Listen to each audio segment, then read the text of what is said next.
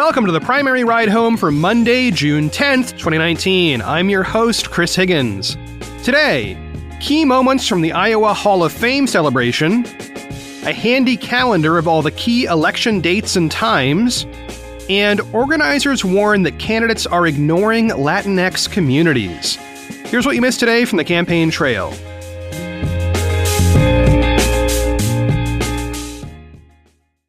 Okay, actual breaking news that happened after I finished recording, so I'll just drop this in here at the top.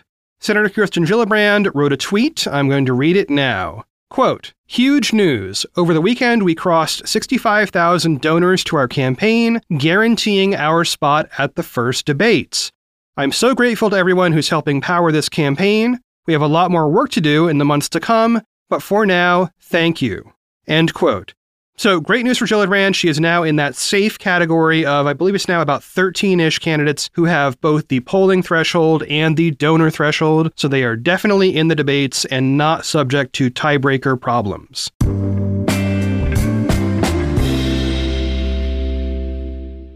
On Sunday, 19 of the Democratic primary candidates showed up in Cedar Rapids, Iowa, for the Iowa Democratic Party Hall of Fame celebration. The event was held to honor Iowa Democrats who had done good work, but it was also an opportunity for all those candidates to give 5-minute mini speeches. By my count, this is the single largest gathering of candidates we have seen so far in one place, and it was wild. The LA Times called it the equivalent of speed dating, as each candidate rushed to use their 5 minutes in a meaningful and appealing way. This is an interesting opportunity for the primary ride home. Never before have I had so much audio from so many candidates all in one place on the same day.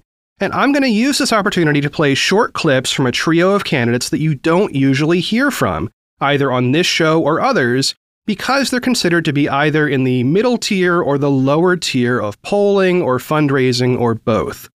The point of this kind of event is to actually meet new candidates. And I would like to introduce some of these folks to you in their own words. Now, unfortunately, some of the candidates we rarely hear from, like Messam and Gravel, did not show up, so I don't have audio for you from them. But let's get into three candidates whose voices you have not really heard on this show. First up, Representative Tulsi Gabbard of Hawaii. She used the first 2.5 minutes of her time to list a series of policies she would enact as president. I'm going to play what she said next. Now, the reality is there are many needs we need to address, but we will not have the resources that we need to invest in our people and our communities unless we deal with one central issue. That issue is the cost of war.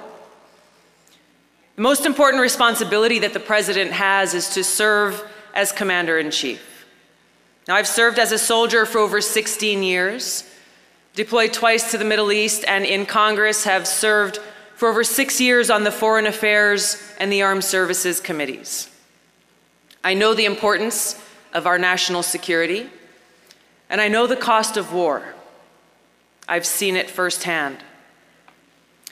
For too long, we have warmongers from both political parties who have been dragging us from one counterproductive regime change war to the next, who are hyping up a new Cold War and nuclear arms race now.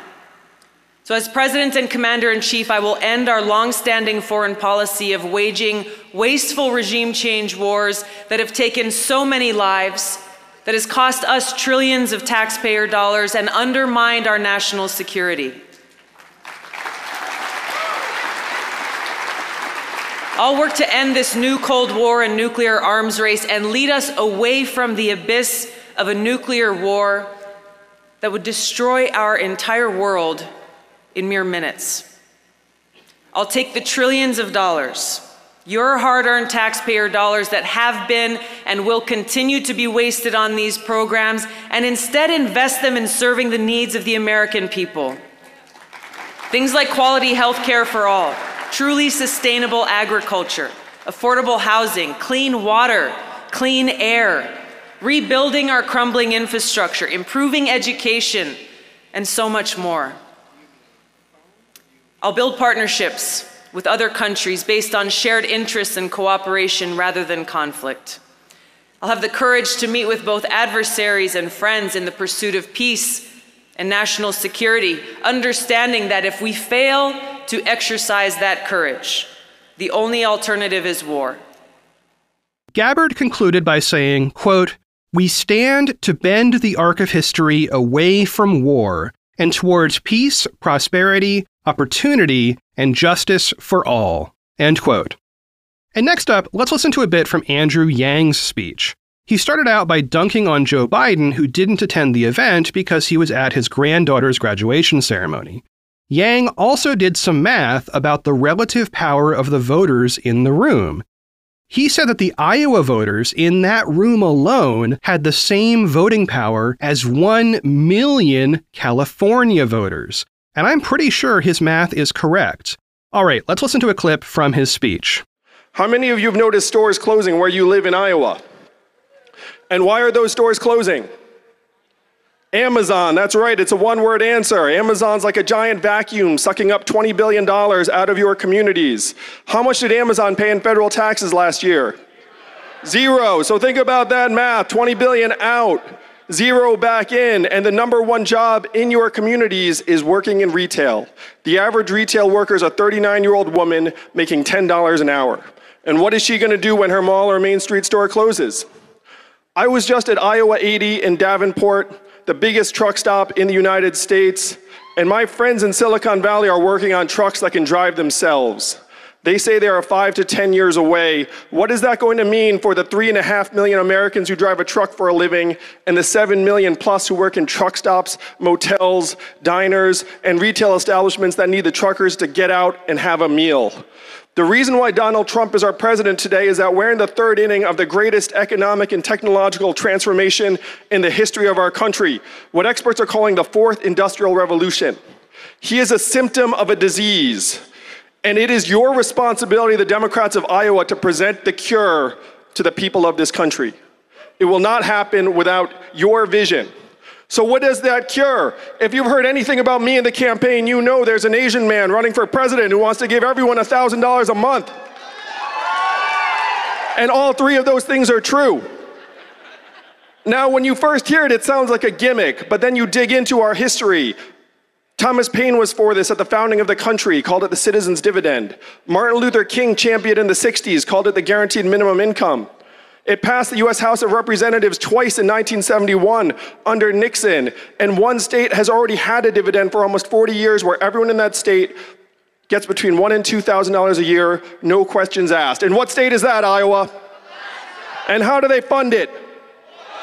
And what is the oil of the 21st century? Technology, that's right, data, AI, software, self-driving cars and trucks. What they're doing for the people in Alaska with oil money, we can do for everyone here in Iowa and everyone around the country with technology money. Now think about what that would mean for your communities. How would you all spend that money? I know how you'd spend that money. You'd spend it on tutoring for your kids, car repairs, the occasional night out, and most of it would stay right here in Iowa. At the end of his remarks, Yang said, quote, "The opposite of Donald Trump is an Asian man who likes math," end quote. And finally, Marianne Williamson, who, by the way, recently moved to Iowa from New York. She has based her campaign on the theme of love. Now, that might not sound like it's a practical thing or even a definable thing, but it absolutely is if you listen closely. When I hear Williamson speak, she is talking about psychology and the nature of cognition, meaning how we think, how our brains work.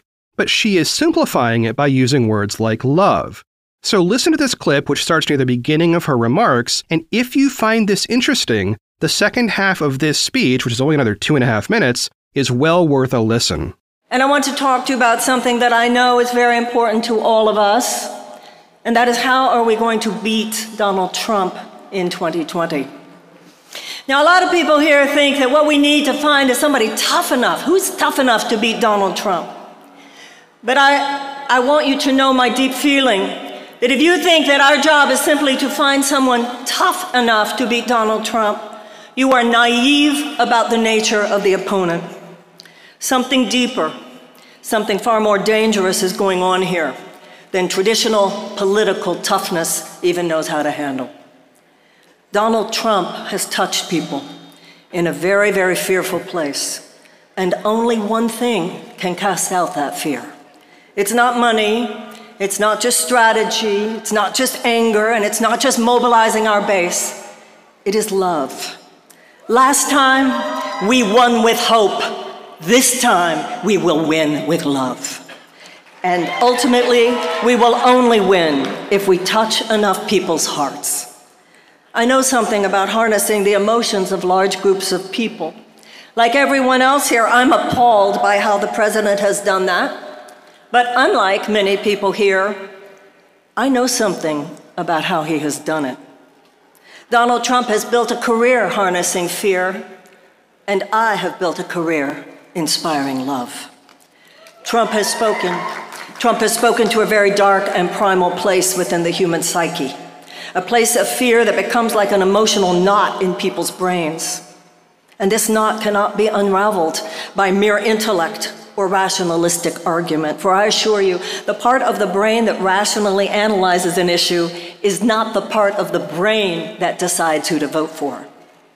That emotional knot can only be unraveled through the power of an equally primal place within the psyche. The only way to defeat a big lie is through the power of a big truth. Williamson finished by saying, quote, "We need a nominee who is a radical truth-teller and an inspirer of love. That is why I am here." End quote. Check the show notes for a link to the Des Moines Register YouTube page, which has the full speeches for all 19 candidates.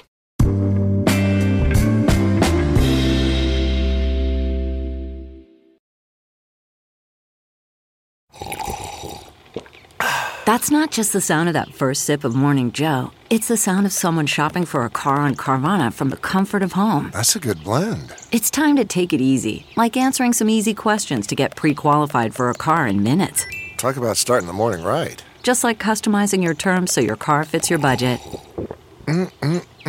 Visit Carvana.com or download the app to experience car shopping the way it should be. Convenient, comfortable. Ah. That's not just the sound of that first sip of Morning Joe. It's the sound of someone shopping for a car on Carvana from the comfort of home. That's a good blend. It's time to take it easy, like answering some easy questions to get pre-qualified for a car in minutes. Talk about starting the morning right. Just like customizing your terms so your car fits your budget. Visit Carvana.com or download the app to experience car shopping the way it should be. Convenient, comfortable. Ah.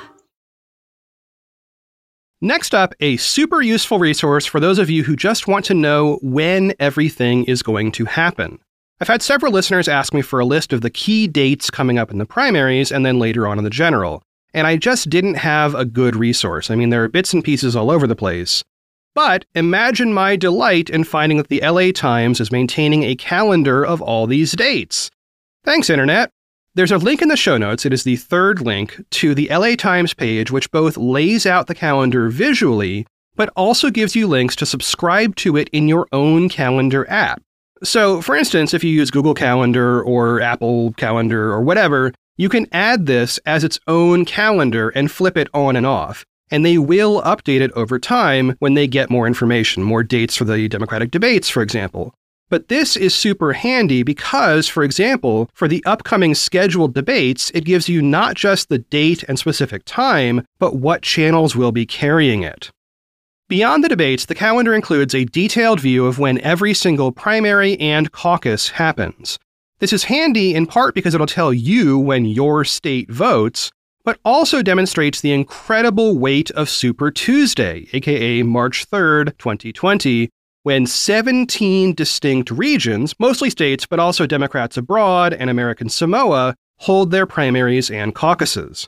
And best of all, if this calendar ends up bugging you, there are instructions at the bottom of the LA Times page on how specifically to unsubscribe using all the major calendar apps.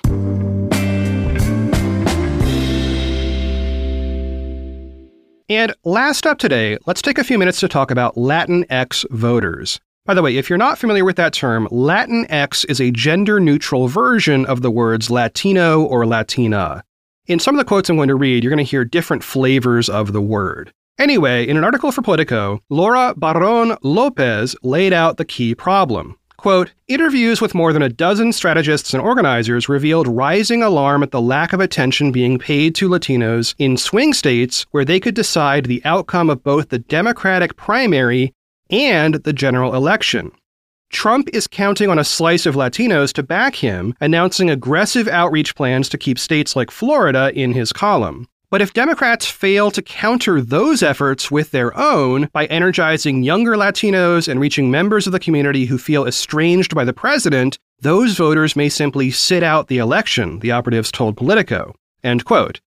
This is a big deal for a bunch of reasons. The biggest may be, as I've reported before, demographic research predicts that the Latinx vote in 2020 will actually be the largest minority voting bloc for the first time ever.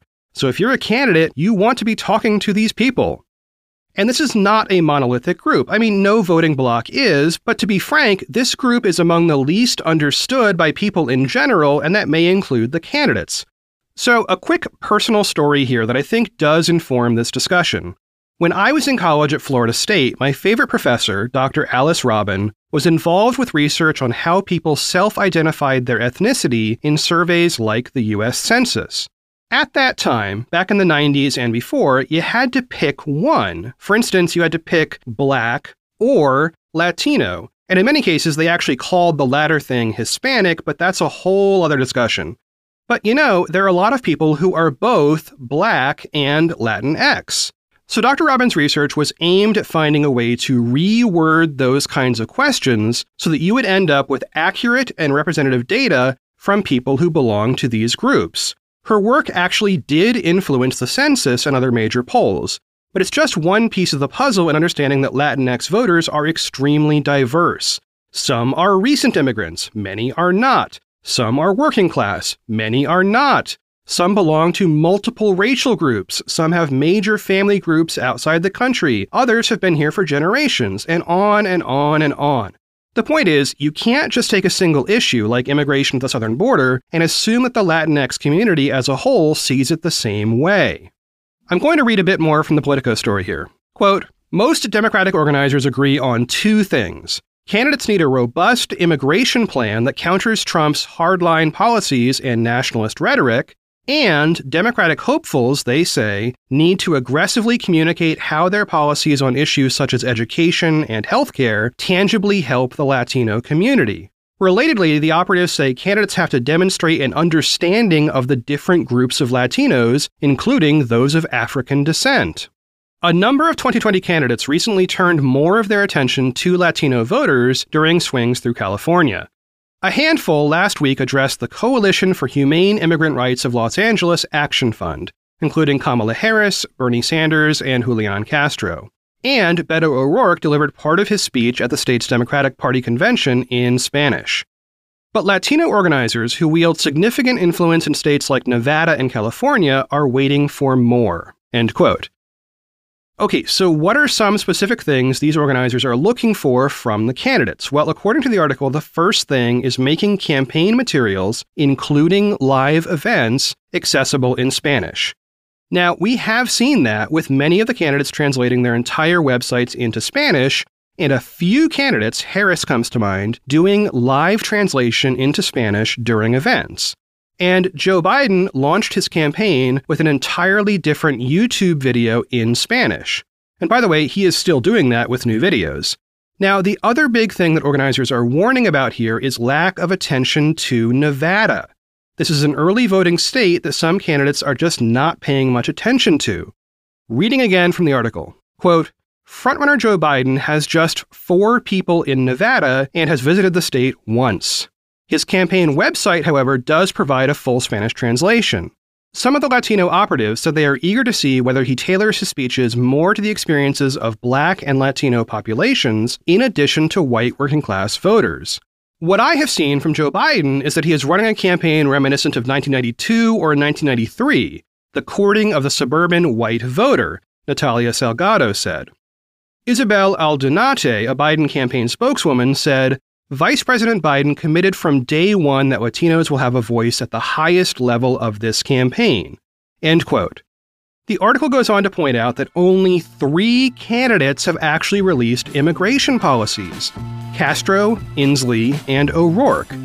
Read the article, it is the last link in the show notes, for a nuanced look at what candidates are doing and what they are currently failing to do in reaching and understanding this vital voting bloc. Well, that is it for one more episode of The Primary Ride Home. I have been your host, Chris Higgins. You can always find me on Twitter @ChrisHiggins. Well, to answer your question, no, Gumbo the dog has still not been found, so I'm going to leave that one alone until we have some good news. Meanwhile, an update on early summer in my yarden. That's what we call the yard/garden, in which the yard part is increasingly giving way to garden plants and trees and stuff. So, I pulled a couple of dormant Brugmansia flowers out of the basement yesterday and set them up outside. They are just starting to leaf out and open up. These are those tropical trumpet flowers that look kind of like a Dr. Seuss flower. And quick important tip, do not eat Brugmansia flowers because you will die. Having said that, they are really pretty to look at, so just do that part, not the eating, the looking. Also, a quick update on the bee situation. Half the bees just totally bailed on me, and they ignored their cool little bee houses and all this stuff that I had to get up on a ladder and install and position according to the rising sun and all this other stuff. But they did apparently find some place that they preferred, because they are all over the flowers, and there are now like 5 or 6 different species of bees in the yarden at all times. That is really cool, because just a month or two ago, I saw literally one sad little bumblebee, and I got kind of worried. Okay, as always, thanks for listening, and I will talk to y'all tomorrow on the Backyard Ride Home.